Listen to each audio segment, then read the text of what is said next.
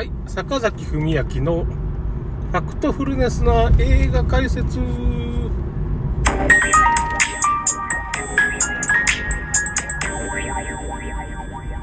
あれこれトップガンの話しましたかね？ちょっとわからんですけど、まあちょっとトップガンのネタバレ解説。まあ、すごい大傑作っていうかね、まあ僕の中ではまあ9適当に98点ぐらい100点満点でつけてるんですけど、まあこれ200点とか300点つけてもいいとか、まあこれ200億とか300とかいくんじゃないですかね。まあトム・クルーズ作品の中でも、まあ最高のなんかスタートダッシュらしいですよ。まあそりゃそうですよね。まあだけど、これ結局、ネタバレな解説したかなの時にちょっと話そうかと思ってたんですけど、まあいろいろ解説を僕も YouTube でね、他の人の聞いて、なるほどそういうことだったの？みたいな、まあ僕も読み取れないものがあるんですけど、結局これね、トップガンっていう作品は、まあ最初トム・クルーズがまあ主演してまあ大ヒットしたんですけど、まあ続編が作られんかったんですよね、あんまり。なかなかね。これどうしてかって言ったら、マトリックスとの違いなんですけど、マトリックスは結局、まあ、まあいろいろあってから作られなかったのかもしれないですけどね。さまああれは3部作ですからね。まあ続編作られたんか一応ね。続編のが1回3部作でまあ集結したんで、最近また続編が作られて、まあ、同窓会映画っていうのが最近増えてるんですけど、まあ、エヴァンゲリオンにしても。まあ、エヴァンゲリオンはまあ最、まあ、最後の作品だから、まあ一応別に、大きな作品の流れが終わったっていうことでね、エヴァは良かった。まあ、内容は面白くなくてもすごいと。なんかどういうこと大ヒットするっていうか、内容面白くないっていう、岡田敏夫が言ってたけどね、まあ確かにまとめるだけでも大変っていうかね、内容はもう置いといていいぐらいの作品だったんですけど、終わったってことはすごいですね、エヴァがね。まあそれで、うーん。で、マトリックスがちょっとこけちゃったんですよね。だけどね、それなりに面白い、面白いと思うんですけどね。うん。まあだけどダメなんだろうね。あんまその、作者の変な主張が入っちゃって、まあ作者がこの、まあその映画会社がね、パート2作れ、パート2作れっていうかね、続編作れっていう風な、まあ、るさいみたいな話が、ちょっと入っちゃったんですよね、あの作品の中に、マトリックス。だから僕としての評価では結構もう90点以上っていうかね、マトリックスは。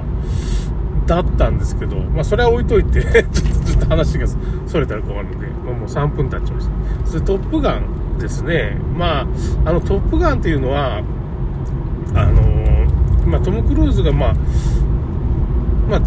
次の映画作るっていうかね、映画を作る権利を買っちゃったんですよ。まあ結構もうスーパースターになってて、愛と青春の旅立ちとかね、もういろんな映画でもうトム・クルーズはスーパースターになってたんで、そういう、まあ、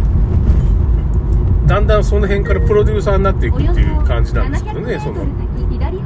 映画学券をね、買っちゃったんですよ。だからまあ、続編はトム・クルーズが OK 出さんと、まあ、作れないみたいな形になってたんですよね。それでまあ、いろいろ企画がまあ、2010年ぐらいから立ち上がって、まあ、マーベリックっていうか、もう38年経ってるらしいんですよね。1986年とか、まあそんな、一作目がそんなところですからね。僕らが青春時代みたいな感じの時だから、まあ、見てない人多いんですよね。今の人生まれてないっていう人が多いからね。2000年代の人なんか生まれてないですけどね。1986年だから。その当時としては、まあ、すごいアメリカ空軍っていうか、海兵隊か、がね、まあ、全面協力してきて、すごい映像を撮ったわけですよ。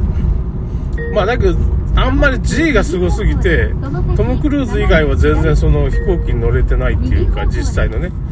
まあ、スタジオにシミュレーターみたいなこうセットを組んで、その中でまみんな演技してるんですけど、やっぱり今回はもう全員乗せてるわけですよ、パイロットは。一応。あの、後部座席だと思うんですけどね、乗せて飛んでるわけですよ。だからみんな顔がこう 中でね、まあその、あんま表情は見えないんでしょうけどね、こう体の動き、G がかかった時の体の動きとか、まあ、俳優みんな若いやつ全員、まあトム・クルーズも大変だけど、かかってる。そういう風な撮影をしてると。で、まあこれ劇場公開にすごいこだわったんですよね。この話したかもしれんな、ちょっと。まあそう、なんでこだわったかって言ったら、やっぱりその、まあ、ハリウッドを守るっていうかね、その、これしたな、あったもんね。ハリウッドを守るっていう風な、そういう風な意味があったからね、うん、その映画産業を大画面で見るっていう風なの、文化を守りたいっていう風なことを、まあ、トム・クルーズはまあ、すごい願ってたんで、まあ、コロナ禍で、まあ、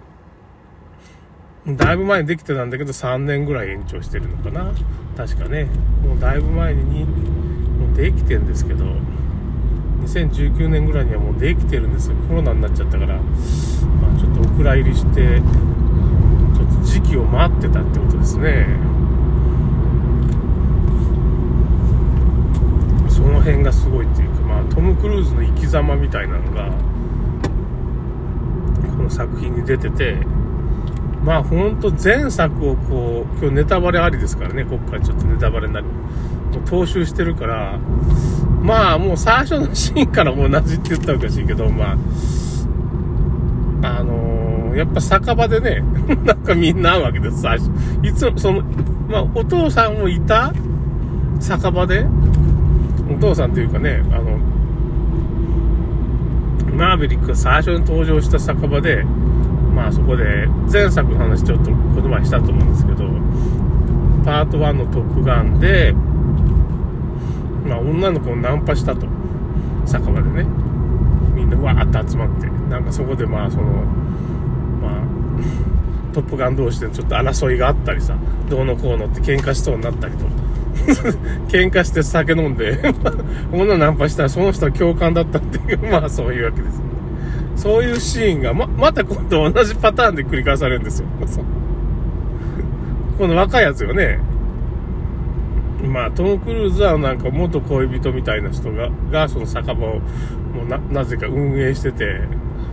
まあ、ばったり会うわけですよ。で、なんか、おごらされるっていうかね、まあ、なんか、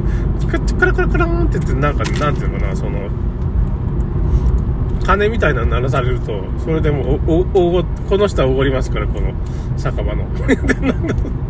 クレジットカード出すんだけど払いませんとか言われたで、また持ってくるわ、みたいな話になるわけですよね。そう酒場。酒場で恋人が、酒場をなんか運営してるんですよ、その、トム・クルーズの懐かしの酒場を買ってるんですよね。買って運営してて、バーをやってるんですよね、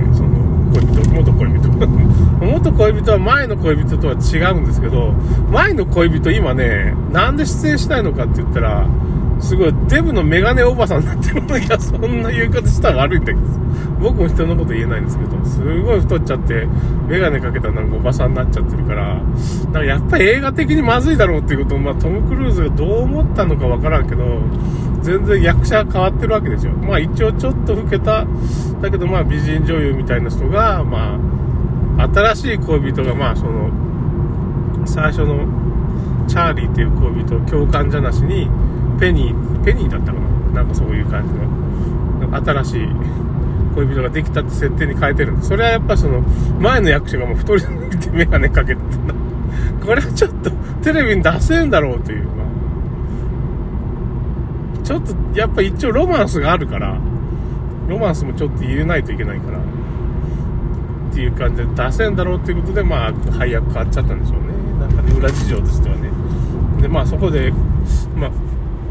若いトップガンが集まってきて、トム・クルーズはなんていうかね、その、あのー、およそ700メートル先、ボーリを斜め左方向です。こう、まあ、おごろされるんだけど、次の日になったら、実はトム・クルーズで教官だったって、みんな みんな若手のトップガンの連中がね、おいおいみたいな感じになるんですけど、まあ、だから最初、ちょっと話戻すと、最初、まあ、マッハ低音を出せる、まあ、その、爆撃機っていうかね、そういう、まあ、すごい黒い、まあ、三角形のすごい最新飛行機のまあ斜めなんていうかね、実験っていうかね、そのテストパイロットから始まって、もうなんか無人機を作るから、そのテストはパイロットっていうか、その最新飛行機、マッハ10ぐらい出せる。通りを斜め左方向ですもう廃止するって司令官が来るっていう話なんです。そのテストパイロットって。えーって思って、トム・クルーズは、これは俺乗ってから、いや、俺はテストするって言ってから、マッハ10ぐらいこう、その飛行機で、トム・クルーズが思いっきり、マッハ10でやめときゃいいんだけど、マッハ10点いくらとかになって、なんか、結局爆発しちゃうんだよ。何してるんだっていうか、その飛行機。トム・クルーズ最新飛行機のテストパイロットで、テストパイロットで結果を出すことによって、まあそのみんなを、仲間を守ろうとするんだけど、守りきれずに爆発してしまって、まあちょっとまあ、まあとりあえず成功だっていうことなんですけど、まあテストパイロット成功なんだけど、機体壊しちゃうっていうか、確かそういうストーリーだったと思うんですけどね、まあちょっと、記憶違いだったらすいません。まあそういうオープニングが始まるわけですよね。それでさっきの酒場のシーンにつながって、この酒場のシーンはまあ全く同じわけです、前作とね。あ、ということでもう時間がなくなってきましたね。これで酒場のシーンで次、教官として実は赴任したっていう。今度はだから、トップガンの生徒じゃなしに教官として赴任するわけですよね。まあ、そのようないろんな不始末をしてしまって、不始末するんですけど、アイスマンっていう人が、ま、出世してて、将軍かなんかになってるんですよ。あの、ライバルだったね、一作で。で、その人の、まあ、取り計らいで、まあ、そういういろんな、まあ、不始末するんだけど、まあイエスパイロットだし、とりあえず、トップガンの教官として招くっていう風な話になってきます。ということで、一回ここで終わります。